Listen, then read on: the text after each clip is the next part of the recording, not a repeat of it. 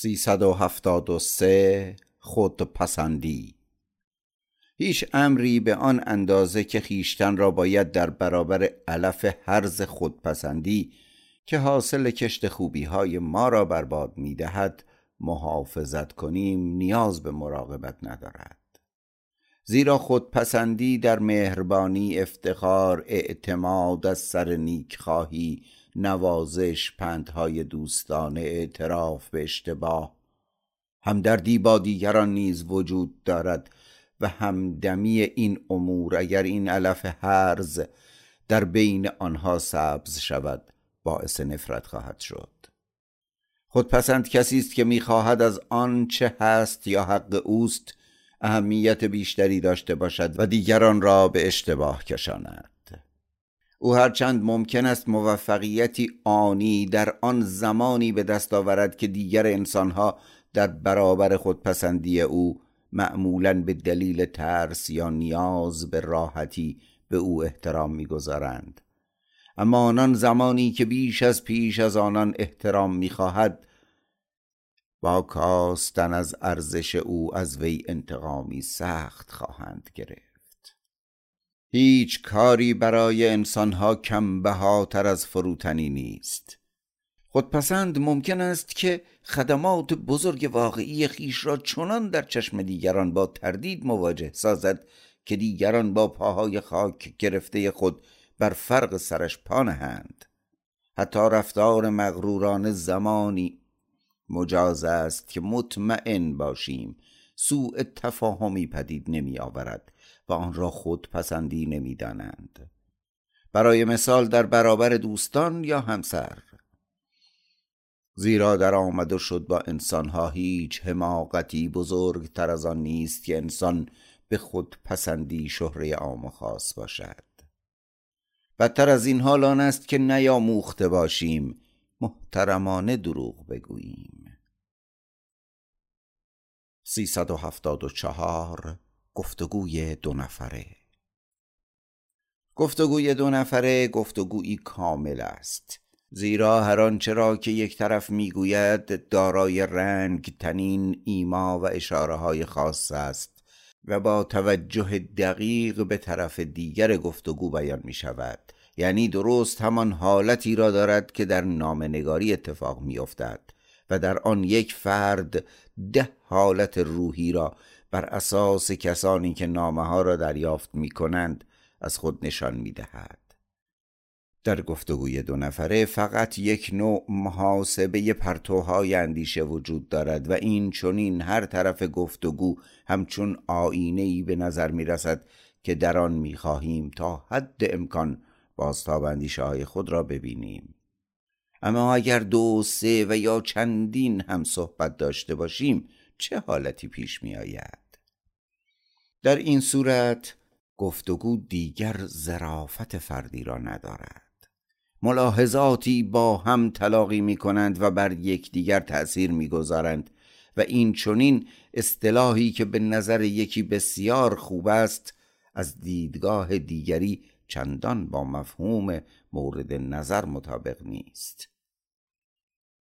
به همین دلیل انسان در آمد و شد با دیگران مجبور است عقب نشینی کند و واقعیتها را آن گونه بپذیرد که هست، اما آن حال و هوای بازی گونه بشریت را از موضوع بزداید و دقیقاً همین حس است که گفتگو را مبدل به دلنشین ترین موضوع بشری می کند. تنها تنینی را میتوان شنید که مردان عادت دارند در آمد و شد با گروه‌های دیگر مردان به آن تنین سخن بگویند، گویی این صدا بمترین صدای سخن گفتن است. من چنین هستم، من این را میگویم، حال هر نظری میخواهید داشته باشید. به همین دلیل است که زنان پرروحیه بر مردی که در جمع با آنان آشنا می شود اغلب تأثیری بیگانه، دردناک و هراس‌انگیز بر جا می نهند.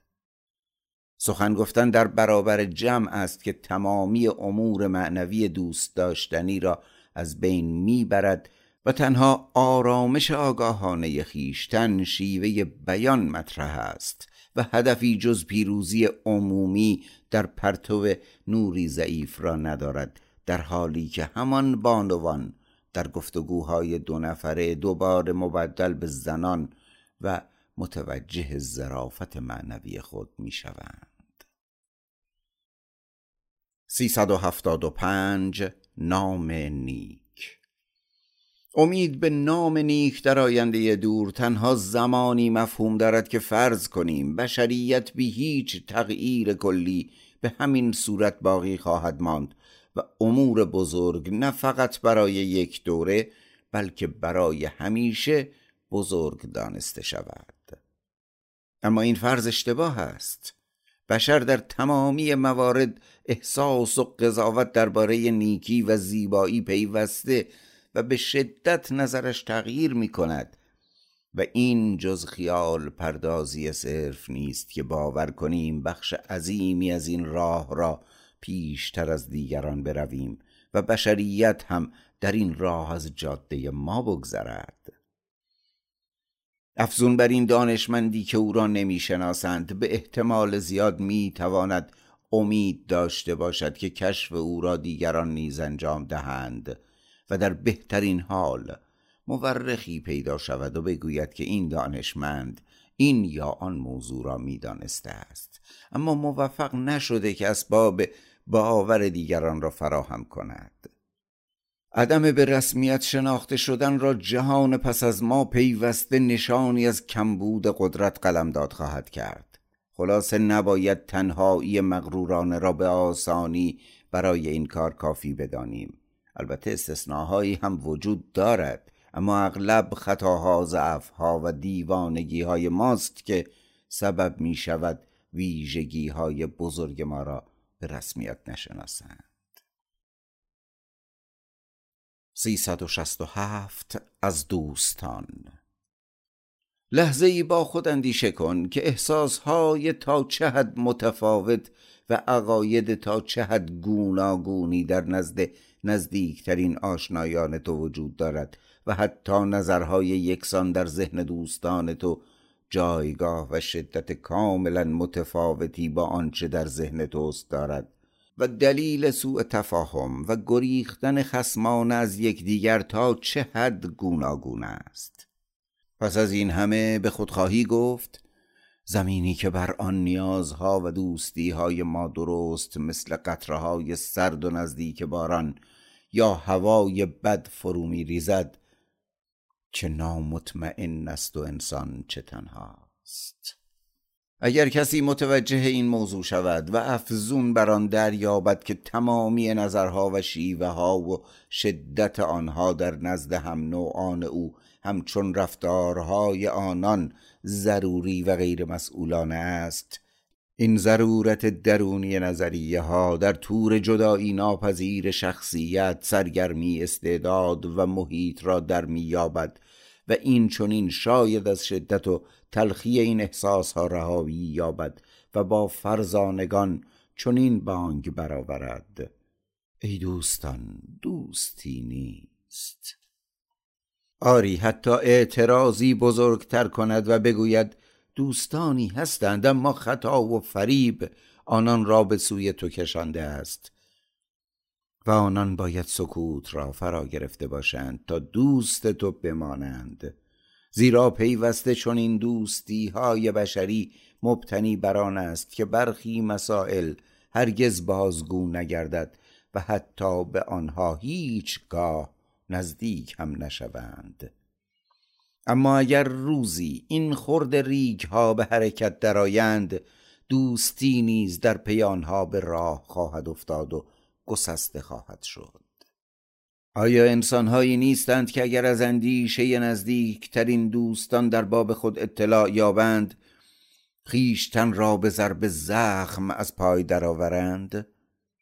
با شناخت خیش و درک ماهیت خود به عنوان عالمی دگرگون شونده از جنبه نظرها و حالتهای عاطفی و همچنین یادگیری اندکی کم ارزش، قلمداد کردن خیش، دوباره به احساس تعادل با سایر امور می رسیم.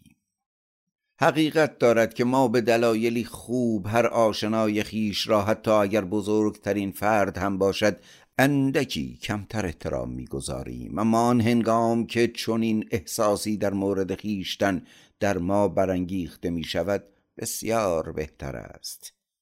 این چنین باید یکدیگر را تحمل کنیم، زیرا خیشتن را تحمل می‌کنیم و شاید هم یکی روزی به آن ساعت نیکبختی برسد که بگوید فرزانه‌ای در بستر مرگ بانگ برآورد، ای دوستان دوستی نیست. و من سادلوه بانگ برآوردم، ای دشمنان دشمنی نیست.